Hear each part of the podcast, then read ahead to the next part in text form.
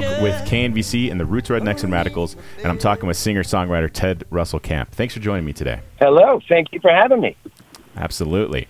Well, you've been a musician for quite a while and been involved in many different projects, and I was wondering if you could tell us a little bit about your career and uh, uh, some of the different things you've been involved with musically. Sure, sure. Uh, when I grew up in New York, when I finished college, I moved to Seattle, and I was there for about five, six years, and then I moved to LA, and I've been in LA ever since.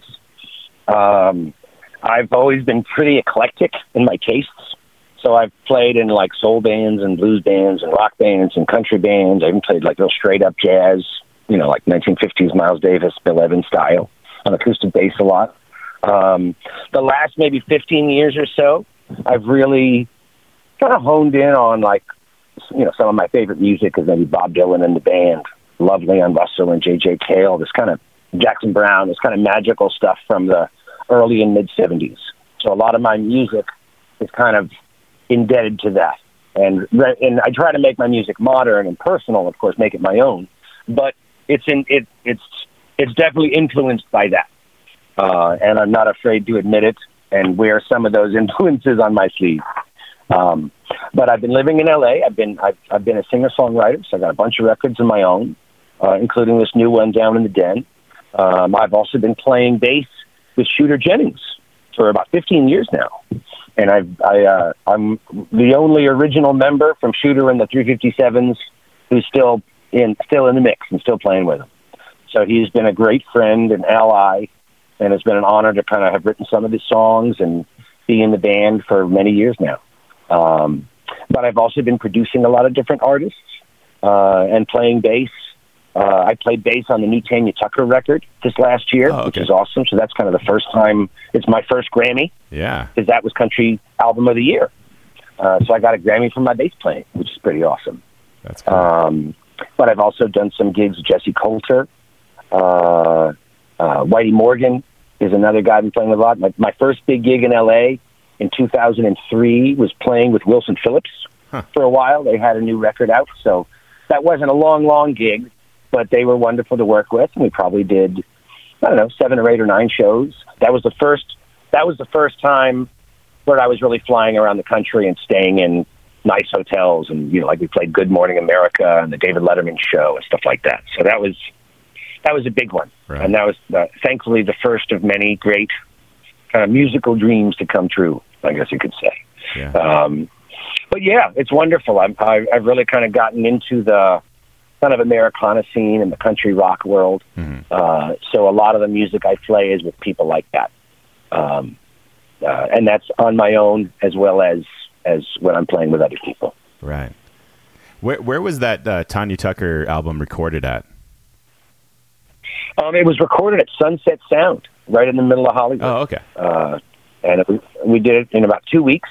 Tanya drove out on a tour bus from Nashville. Huh. And so that team was Shooter Jennings producing and Brandi Carlile co-producing with Shooter. Right, right. Uh, so that was a pretty awesome team to work with. Yeah. Uh, and it was a real honor. That was that was some special music. Yeah. Uh, and having made lots of music that not a lot of people have heard. I mean, some of the best gigs. I think almost any musician would say this. Some of the best gigs you've ever done are for 11 people. Right. right. And it's just the chemistry is right and the feel is magic. Or having played on a lot of records uh, that are indie as well as more regional and national artists. Mm-hmm. Uh, yeah, you, you put your heart and soul in. You want it. You, know, you want it to be great. Uh, so it was really wonderful to have a record finally really get out and, and be heard and be respected by the world in the way that that record was. That was pretty amazing. Yeah. Yeah, that one took me by surprise. I, I was I was a fan of uh, uh, Tanya back in the '90s. I, I was in the '90s country, and um, I, okay. I didn't really see it. Um, uh, I, I, I, didn't hear much about it before it came out, and it came out, and I was like, "Holy cow, this is amazing!" And yeah, won Grammys, and yeah, did all kinds of good stuff. So yeah, it's a, a it's one. a really wonderful record, and, and and Tanya. I mean, it was also kind of a perfect time for her because she hadn't done a new record in many years, right? Uh, and so she really wanted to do something and make it special and different. Um, I think a big part of the magic of that record is Brandi Carlile um, and Brandi, and uh, I don't know if you know this, but Brandi has been playing with these two guys, these twins, twin brothers, mm-hmm. Tim and Phil Hanseroth. Right. They've been in her band with her for years. And so the three of them are, uh, I don't know, even to say like a well-oiled machine cheapens it. Like their chemistry and musical flow uh, and sympathetic approach to things Mhm. is unbelievable. It was really great to watch. Um, and I didn't know this, but Tim and Phil are great songwriters, and they've written a lot of the songs that Brandi has been doing over the years. Hmm. So it's their three-part collaboration, which is pretty deep and profound. Um, and I think it was Brandi's idea to write songs for Tanya that would feel autobiographical. Like she approached this as like, what if Tanya was to write a singer-songwriter album? Huh. And uh, I think she really wanted to be a special, almost like uh, like the Rick Rubin, Johnny Cash records, Hmm. or when uh, when Jack White did the thing with Loretta Lynn Right. or even with Wanda Jackson too. Like really wanting to make it a new album that would have a new sound, but still pay homage to the past and have a retro energy, and kind of just kind of encapsulate what's so beautiful about an artist like Tanya Tucker. Right. And so Brandi, Tim, and Phil showed up with like seven or eight songs, which is a majority of the album, Yeah. and they wrote them from her perspective. And I think I think Tanya was completely shocked. Actually, she was, uh, uh, but she she did it great, and she completely rose to the occasion. Uh, and it was a, it's a phenomenal record. It's really it was a really honor uh, to be a part of. Yeah, that's cool. Thanks for sharing all that. Well, um, Sure. I want to talk about your music as well, and you got this new album out called uh, "Down in the Den," and uh, all kinds of all kinds of great songs on it. Um, one of the, the the opening track is called uh, "Home Sweet Hollywood," and uh, Shooter Jennings makes an appearance on on the song as well. And I was just wondering if you could um, uh, tell us about that song and why you chose it as the the opener for the album. Lay their dreams and money down for the chance that they will find home sweet Hollywood. You gotta be crazy to stay home sweet Hollywood. I wouldn't have it any other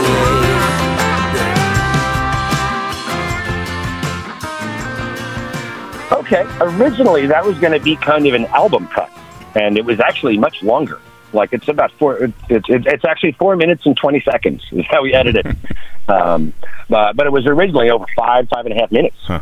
Um, and I've always loved Leon Russell and J.J. Cale and that Tulsa sound. Mhm. So I had this great groove, um, and then I started writing the hook of Home Sweet Hollywood. Um, you got to be crazy to stay. Home Sweet Hollywood. I wouldn't have it any other way. And it's kind of this tongue-in-cheek love-hate relationship I have with the music industry. Mm. You know, which any any any musician or songwriter or anything who like survives for a while in the music industry, you realize how crazy it is Right.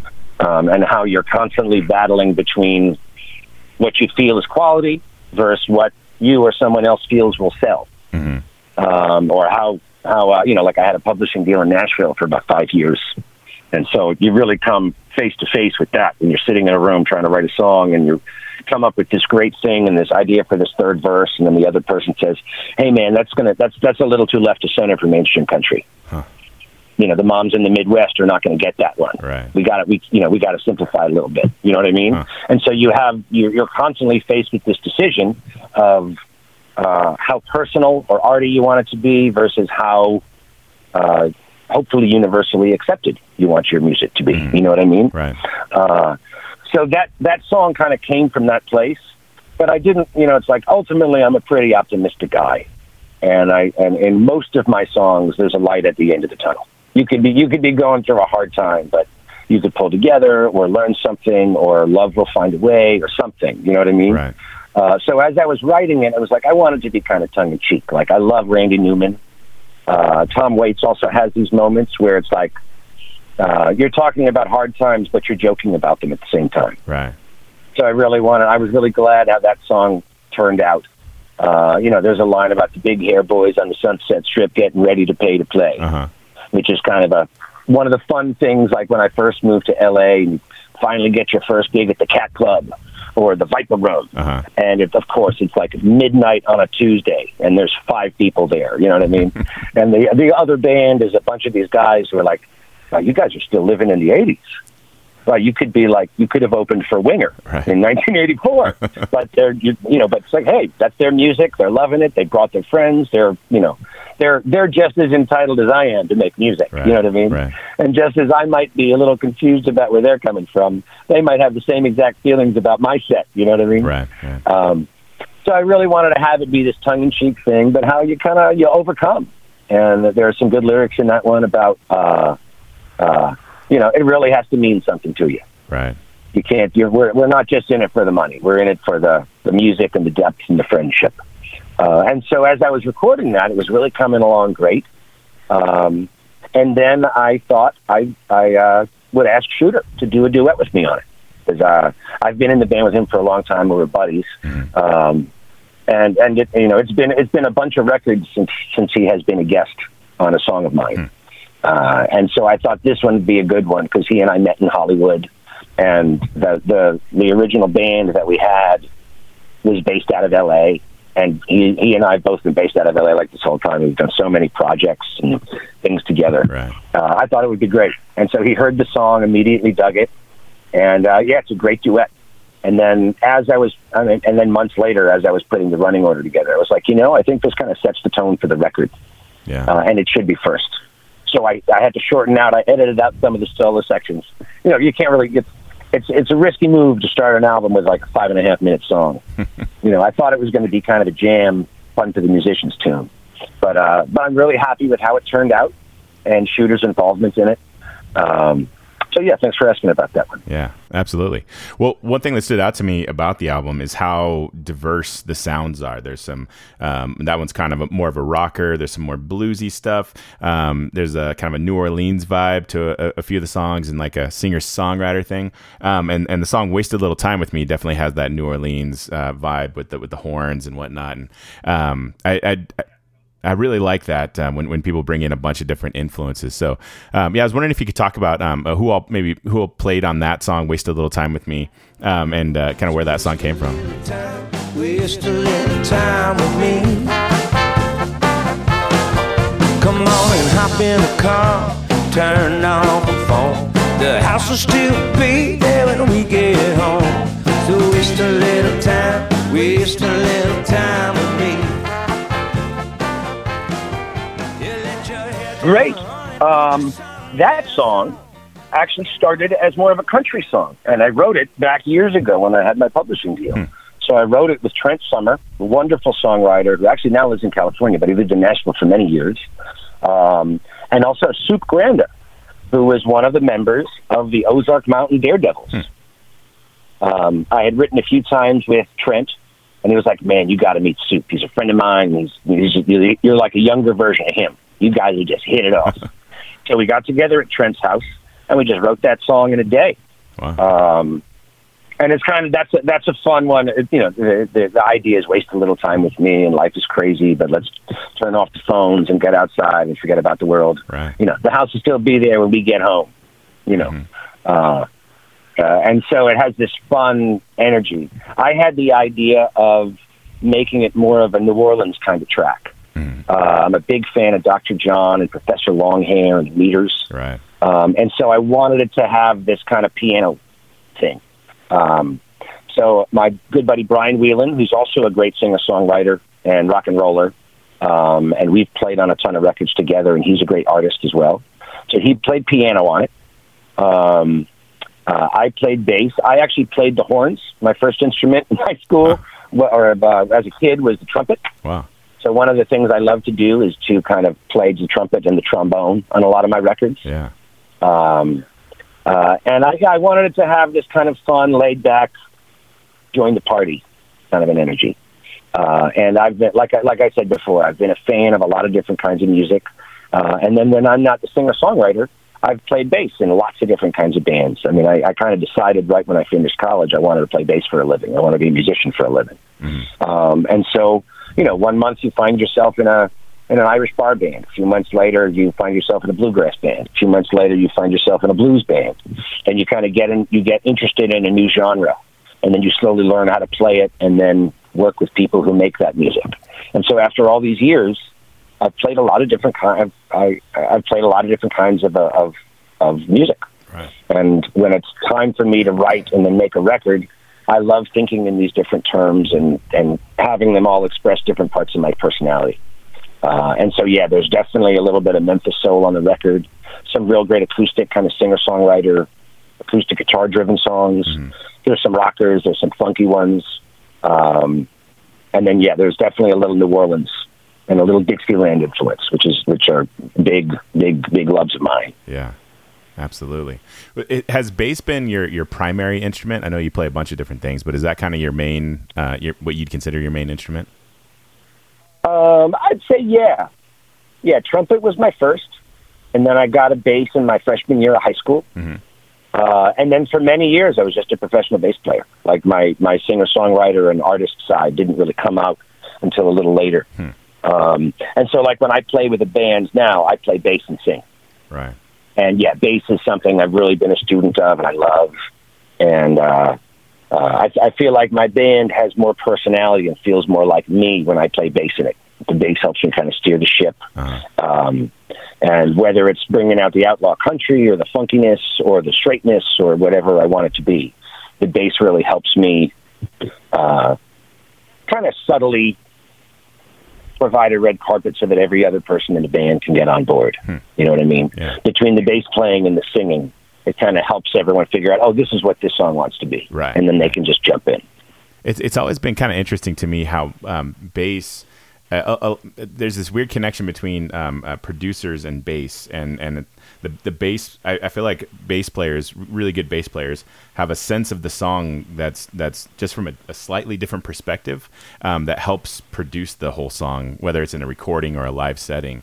And um, it, it, I don't know. It's just this weird thing that, that bass players um, tend to have that uh, that that drive to them, and um, yeah, it, it makes a lot of sense that you, you play. I know. I, I, I think you're right, and that's a, that's a really interesting thing to comment on.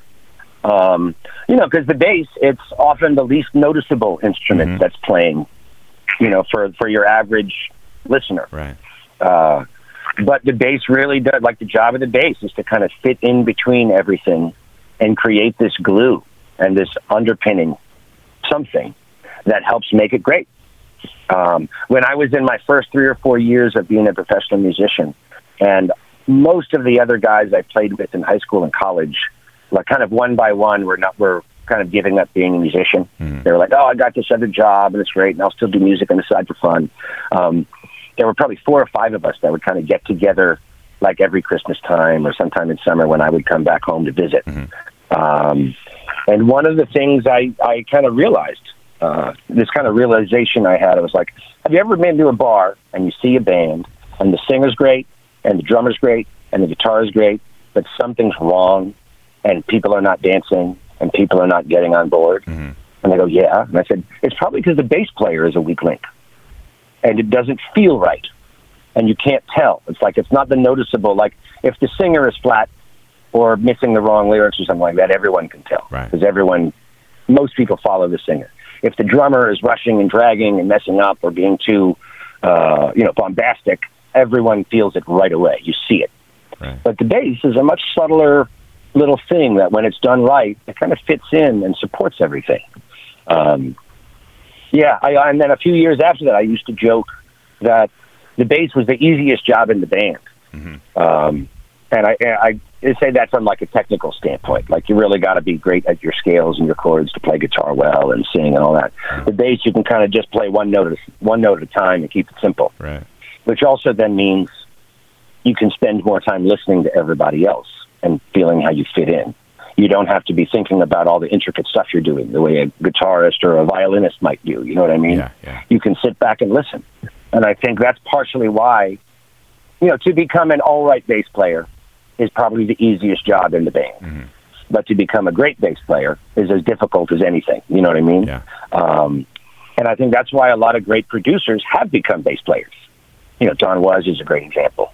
Uh, you spend your time listening and supporting. And then while you're sitting, you're like, oh, you know what would make this a little better? If I did this and this other person did this. And then you kind of get, um, I, I really, before I started actually producing records for other people, I was often the guy in the band who would just make these musical comments of, oh, you know what? Maybe if we slowed this down a little bit, the vocal would sing better, mm-hmm. or if we change the key, or if we add this bridge, or hey, how about if I add this? Let's try this other couple chords at the end of the chorus to help it kind of climax in a different way. Right. And you just make these little suggestions, and then after a while, people go, "Oh, that's that's a good suggestion. I like that. Let's do that." And then after you make more of them, and they, you know, you kind of, you know, you, you always want to tread lightly when you're in someone else's band, and you're you're really there to support. You don't want to start taking over and make you know a million ideas. Right. But if they accept and enjoy the first ones, then you kind of make more, and then you create this conversation about how we can make the music better. And I've had more than a few records that I produced start that way because I was just a person in the band, and then the uh, the band leader or the artist or the singer songwriter just started trusting my opinions more. And like, wow, you really understand what I want to do, and you have this other vocabulary of music that can help me make it better. And so a lot of that stuff happens in a very organic way. Yeah.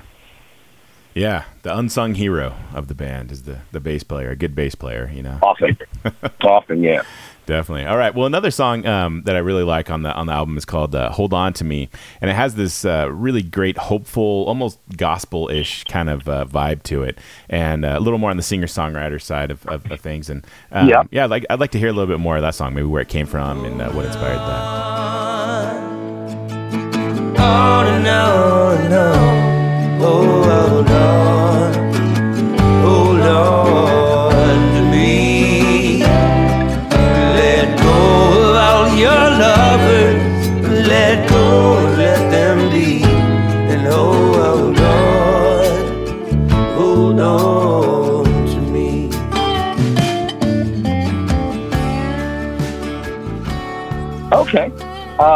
I wrote that song with a good friend of mine named Gordy Quist, who was in a great band called the Band of Heathens. Uh, and I had been a fan of theirs for a while, and then we ended up doing a bunch of shows together and started sitting in with each other and stuff like that. Uh, and so uh, a few years ago, I was in Austin, had a couple days off, and I called Gordy and said, hey, let's write a song. Uh, and we both loved the band, and we both loved that, that place where soul music and rock intersect, you know, um, and gospel and rock intersect. Yeah. So we came up with this chord progression. Um, I really wanted it to be a song about comforting someone going through difficult times. Um, and then we just came up with this great melody, and it evolved. And then, and then, so yeah, we wrote that song together. Uh, and Gordy actually sings harmony on that song on the record too. Okay. Um, and that also evolved into kind of a real, like that was kind of my cornerstone song for this record for a while while I was making the album, because it starts acoustic with just a little bit of dobro and then the vocals, and then little by little the band starts seeping in, but the drums don't come in full force until about a minute into the song, and then it hovers at this kind of soul uh, kind of mellow, moody singer songwriter area for a while, and then there's a big triumphant guitar solo, and we're singing up high, and um, it's a it's a it, the, the song really slowly builds. It's kind of a slow burn and has a great climax, uh, and and as a, from from a songwriting perspective, that might be one of the songs on this record that I'm I'm most proud of. Too. Yeah. When when did you get when did you guys write that song? Uh, maybe five years ago. Oh wow, it's been a while. When uh, when I was listening to it, I was just thinking that it just has a like this is a good song for 2020. It really is, it had this especially as- really hopeful sense to it. As things are getting more and more chaotic and kind of overwhelming and confusing. Um, I, I really like having songs with a tone of comfort, Yeah, uh, you know, because life is just hard enough as it is, you know. absolutely. Uh, uh, and so, yeah, thank you, thank you for saying that. But no, we wrote that about five years ago. Huh. That was one of the earlier songs on this record that was written. In fact, before I figured out what a full band version should be, I put that on another record. I did an album called Flying Solo, okay. which is all acoustic guitar and vocals. It's just a solo album. Um, most of my records are full band, and I'd been touring a lot in Europe and different parts of America solo. We're all like, you know, fly to an airport, rent a car, and just drive around with my acoustic guitar and bass and just play solo for a couple of weeks at a time. And I had enough people who were real folkies, real folk purists, and they'd say, "I love your music, but I don't want to hear drums. I'd love to hear exactly what you played tonight when you're playing solo." Hmm. And I was like, you know, that's a great idea. I've never done that before. And so I did this album called Flying Solo, which is just me playing solo. And so that song is actually it's one of the one of one of the very few songs of mine that's on more than one record. Hmm. Because the solo version is on this other record uh, maybe four years ago, and then the, finally the full band version is on the new album. Right. Yeah, I could see it working in that context too. It's a it's a good song for for both ways of doing it. It works great, and also the way it the way it builds. It starts very intimate and kind of soft spoken, and then it gradually gets bigger and more gospely, and then I'm singing high and intensely by the end. So it's a really it's a very it's a powerful song to play solo, and it's also a powerful song to play with the band. Right. Uh, so yeah, I kind of I, I love it both ways, but I'm really glad that the full band version is actually finally getting heard. So thanks for pointing that one out. Yeah, absolutely. So normally when you release an album, you, you tour in, in support of that, but obviously that's not happening uh, with this one because of 2020. But um, uh, what's what's your plan um, uh, with the music? You've been doing some shows online and whatnot. Um, uh, is is that kind of uh, what you're trying to do with the the release of the album? Do some online shows and whatnot? Yeah, well, until until we are actually able to go out and tour again, I'm going to stay home and stay safe. You know, Yeah. I mean, you know, and I've been, you know, for for your listeners, I'm in California, uh, and in, in LA, and so we have a. I think we're playing it safer than a lot of other states and cities. You know, we're all kind of staying home, and and like I've I've definitely done a handful of recording sessions and some stuff like that, but everyone's kind of doing the social distancing and trying to play it safe. Right. Um, I've, I've been doing more songwriting with Skype and Zoom and FaceTime and stuff. Which that's been great because often, like in a situation like with Hold On with Gordy, like you know, we we talked about writing for over a year before we were actually in the same town at the same time with the time to write. You know what I mean? Right. So now you can just kind of call up your friend and say, "Great, I'm home too. Let's let's pick a day." Um, I've been producing a few records. Um, one is this great record that just came out. A guy named Travis Napier Okay. from Kentucky, great singer songwriter. He flew out to L.A. Wonderfully enough in February. So we had just done all the basic tracks, and he sang a lot of it. And then he flew home to Kentucky, and I was going to kind of keep overdubbing and mixing and all that stuff. So once the once all of us staying at home started, I had some work to do, which is pretty great. Kind of help the bills get paid. Right. There's another great band in LA called Mike Dawson and the Smoking Kills. Okay. Uh, so I've been working on their record. Um, uh, and I've been doing Facebook live shows or Instagram live shows. I'll usually do two a week.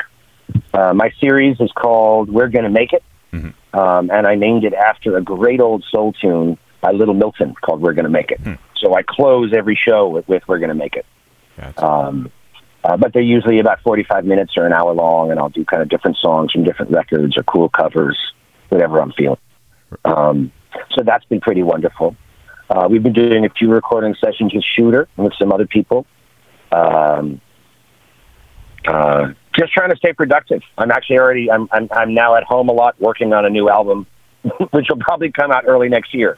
Um, uh, and then you know I, I'm married and I have a son, so it's nice to have some family time as well. It's you know it's like I love I love being home and I love working in LA and and uh, uh, I love the touring, I love the traveling, and I'm really glad that that's a kind of a big part of my life. Uh, and I definitely have not. I don't think I've been home for five months straight. You know, since I was 24 Right. or something like that, you know. But, you know, I'm making the best of it um, and working hard and staying productive, trying to stay artistic, uh, you know, and be smart. Absolutely. And so, yeah, and so actually, it's, it's, it's actually pretty wonderful. This is the first record I've put out where I've actually been home while it's getting released.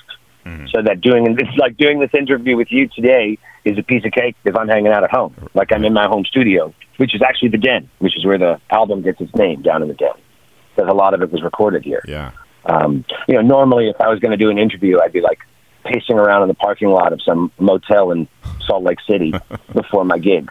Right. So it's actually nice to be home and and kind of handle the stuff.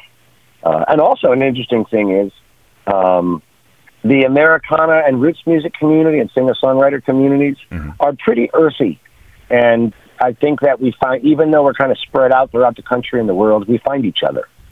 Um, and so it's been pretty great to be getting in touch with old friends, whether they're writers or DJs or promoters, and staying in touch with people while talking about this new record and getting it up and using it as a chance to catch up. Right. So a lot of a lot of what I was missing from kind of losing, like I think we all kind of lost our social circles, uh, Yeah. Which is really weird and overwhelming because you get a lot of your sense of identity from the people you hang out with and your shared interests. Mhm. And then and uh, and then after about a month or two of being at home, I start kind of focusing on this. Uh, releasing this album, which is, of course, I, I'm I'm very proud of it. I really think it's a good, uh, you know, I think you know, no record is going to be perfect, but if you can say this is the best I can do right now in my life, I'm proud of this. You know, um, hopefully I'll make a better one next year and a better one the year after that. Who knows? Right. But uh, it's been great to kind of stay in touch with people through through getting this record out. You know, and meeting new friends like you. So thank you. Yeah. Absolutely.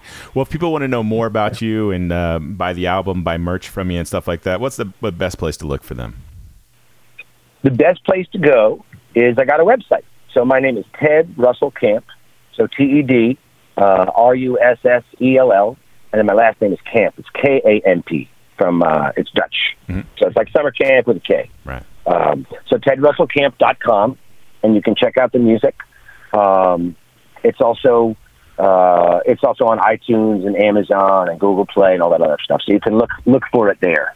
Uh, but tedrussellkamp.com is the best place to start. You get more of the story, and you can hear a bunch of the music, and you know, get some of the music or the CDs or hats or shirts or whatever you want. Right.